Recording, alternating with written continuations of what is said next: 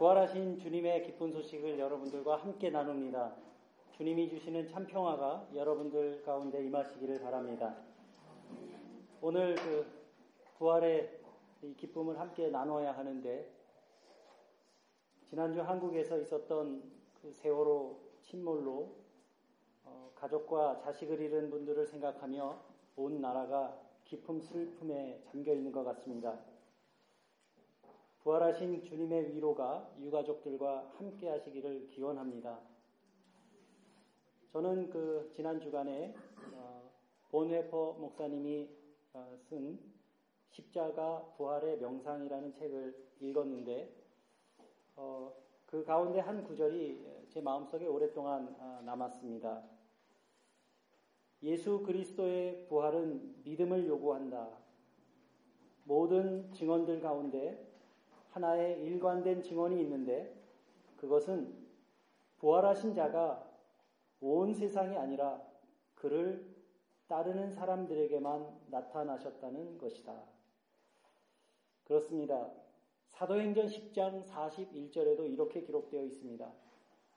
모든 백성에게 하신 것이 아니요 오직 미리 택하신 증인 곧 죽은 자 가운데서 부활하신 후 그를 모시고 음식을 먹은 우리에게 하신 것이라. 성경에는 참 신비로운 일들이 어, 많습니다. 하나님의 창조가 그렇고 또 많은 믿음의 조상들의 이야기가 그렇습니다. 그리고 하나님의 종들을 통해서 나타나는 여러 가지 역사 가운데서 우리들의 이성과 경험이 경험의 세계를 초월하는 사건들이 많이 기록되어 있습니다. 그래서 우리가 믿는 이 기독교는 어, 신비로운 종교다 이렇게 말을 할 수가 있겠습니다. 어, 무엇보다도 예수 그리스도에 대한 이야기는 어, 신비로운 그 자체라고 말할 수 있을 겁니다. 그분의 탄생에서부터 그분의 생애와 죽음까지 신비로운 일들로 가득합니다. 우리가 우리의 지식과 경험 설명하기 어려운 일들을 어, 신비로운 일이라고 이렇게 말하는데 때로는 이런 신비로운 일들이 도무지 믿어지지 않는 것들도 있습니다. 그러나 우리가 모든 세상의 이치를 이해할 수 없는 법이고 또 우리들이 경험한 세계만을 믿고 살아가는 그런 경험주의자들이 아니라면 이 세계 안에서 어, 충만한 그런 신비로운 일들 앞에서 우리는 겸손해질 수밖에 없을 겁니다. 더욱이 우리의 지식이나 경험과는 상관없이 엄연히 존재하는 그런 진리와 사실이 있다는 것을 우리가 인정해야 할 겁니다. 저는 이 계절에 메마른 가지에서 새잎이 돋아나고 또 꽃이 피는 것만 봐도 그것이 얼마나 신기하고 신비로운지 모릅니다. 이 세계에는 우리의 경험이나 이성과는 상관없이 사실은 사실대로 또 진리는 진리대로 엄연히 존재하기 마련입니다. 이번 주간에 예수님의 죽음과 부활을 묵상하면서 저는 몇 가지 기독교 신앙의 근본적인 문제에 대해서 생각해 봤습니다. 먼저 제가 스스로 저에게 던진 질문은 예수님께서 왜 십자가를 지셨는가 하는 겁니다. 여기 계신 여러분들은 이 질문에 어, 쉽게 대답하실 수 있을 거라고 생각을 합니다. 그러나 십자가 사건은 우리가 기회 있을 때마다 깊이 묵상할 만한 충분한 가치가 있습니다. 여러분, 능력 많으신 예수께서 왜 죽으신 걸까? 우리는 이 물음에 대한 결론을 믿음으로 고백하는 사람들이기 때문에 어쩌면 쉬운 질문일 수도 있습니다. 그렇지만 사실 이 질문은 예수님 당시에 많은 사람들, 조금 구체적으로 말하면 예수님을 좋아하고 따르던 사람들 뿐만 아니라 예수님을 십자가에 못 박았던 사람들과 또 그 당시에 팔레스타인 지역에 살았던 모든 사람들이 납득할 수 없었던 사건이었습니다. 왜 예수께서 십자가에서 죽으셨는가? 오늘날도 마찬가지입니다. 많은 사람들이 이 부분을 이해하지 못합니다. 어떨 때는 이해할 것 같다가도 어떤 때는 잘 이해가 되지 않는 부분이 바로 이 십자가의 사건입니다. 우리들은 여러 가지 통로를 통해서 십자가의 의미를 배워서 알고 있습니다. 그러나 십자가 사건이 우리들 삶 가운데 실감되지 않는다면 이 질문은 우리에게 끝없이 반복되어야 하는 질문으로 남는 것입니다. 예수님의 공생의 삶을 보면 예수님께서는 위대한 영적 권위로 병든 사람들을 고쳐주셨습니다. 장님의 눈을 뜨게 하기도 하셨고 또 보리떡 다섯 개와 물고기 두 마리로 5천 명이 넘는 군중들을 먹이기도 하셨고 더욱 놀라운 것은 죽은 사람을 살리기까지 하셨습니다. 그런데 그렇게 많은 기사와 이적을 베풀었던 능력 많으신 예수께서 왜 자기를 살리지 못하고 죽으신 것일까? 이렇게 예수님의 십자가의 죽음은 쉽게 이해할 수 없는 일이었기 때문에 그 십자가 밑에 있던 사람들 중에는 이렇게 소리치는 사람도 있었습니다. 십자가에서 내려와 보라. 그러면 우리가 너를 믿겠노라. 그러나 주님께서는 침묵하셨고 내려오지 않았습니다. 왜 그분은 당신의 능력을 나타내지 않으시고 조용히 침묵하면서 마치 무능한 사람처럼 비참하게 그리고 죄인처럼 죽어갔느냐 하는 겁니다. 이 십자가의 사건은 인간의 이성으로는 납득하기 어려운 사건임이 분명하지만 여기에 하나님 사랑의 신비가 있습니다.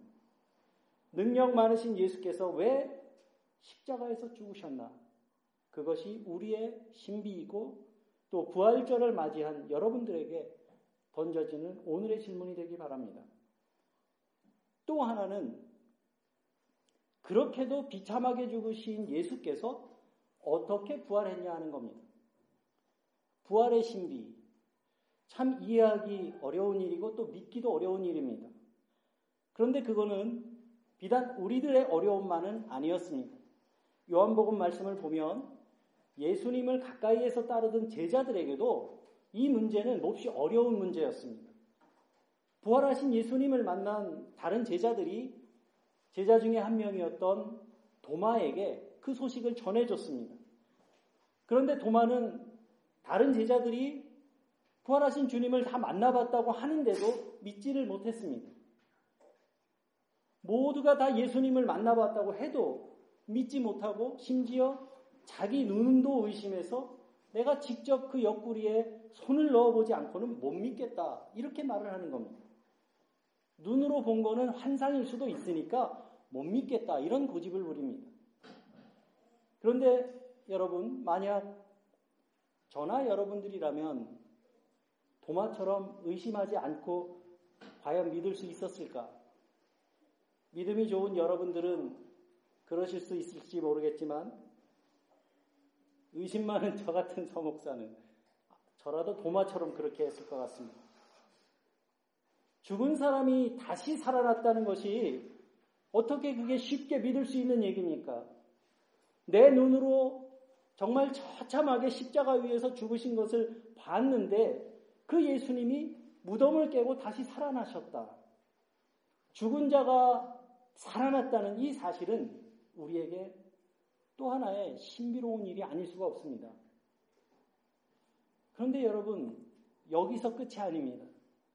성경에는 부활과 관련된 또 다른 신비로움이 있습니다. 이렇게 비참하게 죽으신 예수께서 부활하셔서 자기 앞에 나타났습니다. 손과 발과 옆구리를 보면서 의심하는 자가 되지 말고 믿는 자가 되라. 그런 주님의 말씀을 들었습니다. 그리고 도마는 그 앞에 무릎을 꿇고 고백합니다. 주는 참으로 나의 하나님이십니다. 도마는 이렇게 부활하신 예수님을 만나보고서야 확실하게 믿게 되었습니다. 거기까지는 좋습니다. 그런데 참 이해하기 어려운 거는 요한복음 말씀을 보면 제자들이 부활하신 주님을 만난 후에 갈릴리로 돌아갑니다. 제자들은 예수님을 버리고 갈릴리로 간 이유가 뭘까? 이 점을 이해할 수가 없습니다. 놀랍고 신비로운 사건이 눈앞에서 벌어졌는데 성경에 보면은 베드로가 나는 물고기 잡으러 간다. 그러니까 다른 제자 일곱 명이 덩다리처럼 베, 베드로를 따라갑니다. 베드로가 하면 이 말이 뭡니까? 나는 다시 옛날로 돌아가서 물고기 잡으면서 살겠다. 그 말입니다. 여러분, 우리가 가만히 생각해 보면 정말 기가 막힌 얘기 아닙니까? 예수님이 지금 부활하셨습니다. 제자들이 물고기를 잡으러 간다고 할 때 이미 부활하신 그 주님을 만났습니다. 그 역사적 사실에 대해서는 의심이 없습니다. 그런데 제자들은 물고기 잡으러 갑니다. 그것이 이해가 안 되는 겁니다. 그런데 여기서 설상가상으로 또 하나 이해하기 어려운 이야기가 또 성경에 나옵니다. 이렇게 옛날 일로 돌아갔던 사람들이 다시 생각을 돌려서 예루살렘으로 모여들었다는 사실입니다. 그리고 예루살렘에 모여서 예수님의 말씀을 기억하면서 기도에 힘쓰다가 오순절에 마가의 다락방에서 성령을 체험하게 됩니다.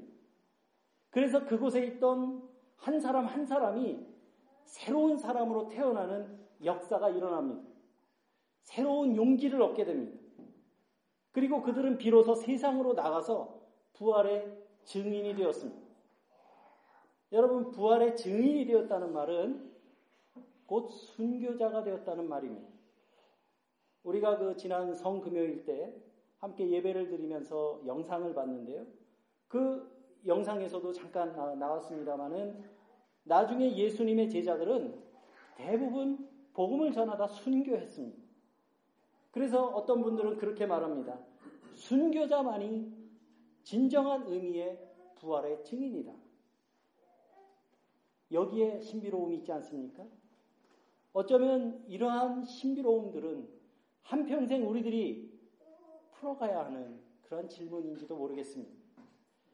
이렇게 예수님의 죽음과 부활을 둘러싼 사건들은 우리의 신앙 가운데서도 어떤 때는 잘 이해가 되다가도 어느 때는 잘 이해가 되지 않기도 하고 또 어느 때는 좀 믿어지는 것 같다가도 어느 때는 믿어지지 않는 사건들입니다. 우리가 평생을 풀어가야 할 수수께끼인지도 모르겠습니다. 여러분, 부활절은 역사적인 사건입니다. 그러나 그 역사적인 사건 뒤에는 오순절의 역사가 있습니다. 오순절의 역사는 성령의 역사를 말하는데 부활 사건이 역사적인 일이지만 오순절 마가의 다락방에서 일어난 일들은 역사적으로 증명할 수 있는 일이 아닙니다. 마가의 다락방에서 일어났던 성령 체험의 사건은 그곳에 모인 각 사람들 마음 속에서 일어나는 사건이었습니다. 다시 말하면 이거는 주관적인 사건이라는 말씀입니다. 그래서 만약에 부활절 없이 오순절만을 강조하면 그 성령 체험만을 강조하면 그것은 신비주의 운동으로 치우치게 됩니다. 주관적인 사건이기 때문에 그렇습니다. 마찬가지로 오순절이 없는 부활절만 생각하면 그것은 이성주의로 머물게 됩니다. 그렇지만 이 두 가지 사건이 합쳐질 때 거기에서 부활 신앙이 나타나게 됩니다. 마가의 다락방에서 일어났던 성령의 역사는 2000년 전에 있었던 이례적인 사건으로 끝나지 않았습니다. 그 이후에도 인류의 역사 가운데 수많은 사람들이 성령의 역사를 체험했고 성령의 역사를 체험한 사람들은 부활의 신앙을 확신하는 사람들이었습니다. 그리고 이 성령의 역사는 부활의 증거가 되었습니다. 내 안에서 확실한 부활의 신앙으로 거듭나게 될 때 거기에 생명의 역사가 나타나게 되는 것입니다. 우리가 이것을 잊으면 안 됩니다. 여러분, 생명은 생명 그 자체로 충분히 신비로운 일입니다. 우리는 우리들의 생명을 스스로 설명하지 못합니다. 내 육체도 내가 설명하지 못합니다. 그런데 가장 중요한 생명은 예수님의 부활입니다. 부활은 예수 그리스도의 사건이었고 예수님의 무덤은 비어 있었습니다. 이것은 역사적인 일이고 사실이었습니다. 역사 속에서 수많은 사람들이 부활의 증거를 발견하려고 애를 썼습니다. 그런데 그건 기독교의 우호적이었던 사람들만 그랬던 것이 아니고 안티 기독교인들도 부활의 증거를 발견해 내려고 애를 썼습니다. 왜냐하면 부활은 기독교 신앙의 핵심이기 때문에 이 부활이 역사적인 사실이 아니라는 것만 제시하면 기독교는 더 이상 존재할 근거가 없어지기 때문입니다. 이것은 예수님 시대에도 마찬가지였습니다. 로마의 총독 빌라도도 그랬고 유대교의 대제사장들이 그랬습니다. 뭐 막 소란하게 예수의 추종자들을 잡아 가두고 뭐 죽이고 할 거 없이 부활했다는 그 예수의 시체만 찾아내면 모든 소란이 잠잠해질 수 있는 그런 상황이었습니다. 그러나 빌라도와 대제사장은 예수의 시체를 찾지 못했습니다. 예수의 시체를 찾아내서 그 예수의 가르침이 거짓이었다는 것을 증명하기만 하면 되는데 예수의 무덤은 비어 있었고 그분의 시체는 찾을 수 없었습니다. 초대교회의 수많은 사람들이 이 부활의 신앙을 지키기 위해 순교했습니다. 만약에 이 사람들이 단지 환상 때문에 목숨을 던진 것이었다면 그냥 몇 사람, 몇 명 순교하고 난 다음에 예수님의 사건은 한 시대의 에피소드로 역사 속에 묻혀버리고 말았을 겁니다. 오늘 본문에서 말하고 있는 이 율법학자 가말리알의 이야기가 바로 그 이야기입니다. 이것이 사람에게 써놨으면 스스로 무너질 거라는 이야기입니다. 초대교인들은 모두 부활의 확신이 있었기에 그 신앙을 지키기 위해서는 생명도 버릴 수 있었습니다. 그것은 십자가 사건과 나의 관계를 의미하고 그것은 그 부활하신 예수님과의 관계 갖는 것을 의미하는 것입니다. 이것이 성령의 역사 안에서 일어나는 새로운 세계입니다. 주님께서 부활하셨다는 것은 곧 내가 그 주님과 함께 부활한다는 것을 의미합니다. 주님께서 십자가에 죽으신 것은 내가 그분과 함께 십자가에 못 박히는 것을 말하고 그 부활은 곧 나의 부활이 됨을 믿는 것입니다. 그래서 사도 바울이 말합니다. 그가 부활의 첫 열매가 되셨도다. 죽음의 권세를 이기신 예수님이 생명의 세계로 문을 연 것입니다. 새로운 생명의 시작을 선포합니다. 그의 부활이 나의 부활이 됨을 믿을 때 마음에 충만한 용기를 얻게 됩니다. 그렇게 부활의 신앙을 세상 가운데 펼치고 기록한 책이 바로 사도행전입니다. 여러분들도 아마 가보셨을 거라고 생각합니다만 로마에 가면 카타콤베가 있습니다. 오늘 주복, 주복 표지에 카타콤의 벽화를 실었습니다. 지난주에 제가 한번 오래된 그림을 실어보니까 괜찮은 것 같아서 이번 주에도 다시 한번 실었습니다. 이 카타콤베 지하 동굴에 누군가가 그려놓은 예수님의 얼굴입니다. 당시에 이 예수님을 따르는 새 믿음을 갖게 된 사람 중에는 도시를 피해서 광야에 나가서 어, 거기에서 모여서 경건하게 죽을 때까지 경건 경건주의자들도 있었습니다. 세상의 혼란과 박해를 피해서 아무도 없는 광야에 나가서 숨어서 살던 사람들이었습니다. 그런데 이 카타콤의 사람들은 그렇게 도피한 사람들이 아니었습니다. 세계 제국의 수도였던 로마의 땅 밑에 살았습니다. 그들도 얼마든지 도망갈 수 있었습니다. 누가 그곳을 지키는 것도 아니었습니다. 얼마든지 밝은 세상에 나가서 살 수도 있었습니다. 그러나 그들은 그 어두운 카타콤 속에 머물렀습니다. 왜 그랬습니까? 부활하신 예수를 믿는 부활신앙 때문이었습니다. 그곳에서 서로의 것을 나누며 생활했습니다. 그들은 그곳에서 신앙생활 하다가 주님 앞에 가기를 소망했습니다. 왜 그런 삶을 선택한 것일까요? 이거는 부활신앙이 아니면 설명할 수가 없는 일입니다. 사도행전을 읽어보면 복음서에서 보았던 제자들의 모습과는 전혀 다른 모습으로 담대하게 복음을 전하는 사도들을 만날 수가 있습니다. 이런 사도들의 변화를 설명할 수 있는 신학 이론이나 심리학 이론은 없습니다. 이러한 변화는 오직 부활 신앙으로만 설명할 수 있습니다. 그들은 살아계신 주님을 믿었습니다. 오늘 살아계신 그리스도의 생명력을 체험하게 될 때 그들에게서 모든 욕심이 사라졌습니다. 얼마의 시간을 살든 생명의 시간을 살아가는 동안 부활의 복음 증거, 부활의 복음을 증거하다가 주님 앞에 가고 싶은 겁니다. 이것이 초대교회 공동체의 고백이었고 모습이었습니다. 여러분, 신앙의 신비는 끝이 없습니다. 2000년의 역사를 살펴보면 항상 기독교의 이 신앙에도 이 그래프가 있어요. 부침이 있었습니다. 신앙도 마찬가지입니다. 참으로 신비로운 것은 평안할 때는 신앙이 약해지다가 핍박을 받거나 진리가 도전받는 시대에는 제정신을 차립니다. 사도들도 핍박받게 되니까 오히려 그들은 점점 더 담대해졌습니다. 복음서에서는 볼 수 없는 용기와 지혜가 나타납니다. 그들은 기탄 없이 복음을 전합니다. 그뿐만 아니라 매를 맞고 죽게 생겼는데도 담대하게 말합니다. 하나님의 말씀을 듣는 것이 옳은지 너희들 말을 듣는 것이 옳은지 너희들이 스스로 판단하라. 오히려 큰 소리를 치고 야단을 칩니다. 이것이 그들이 핍박 속에서 경험한 그리스도의 위대한 생명력입니다. 이러한 생명력은 핍박 속에서 얻게 되는 겁니다. 독일에서 히틀러 시대에 독일 개신교는 히틀러에 협조했습니다.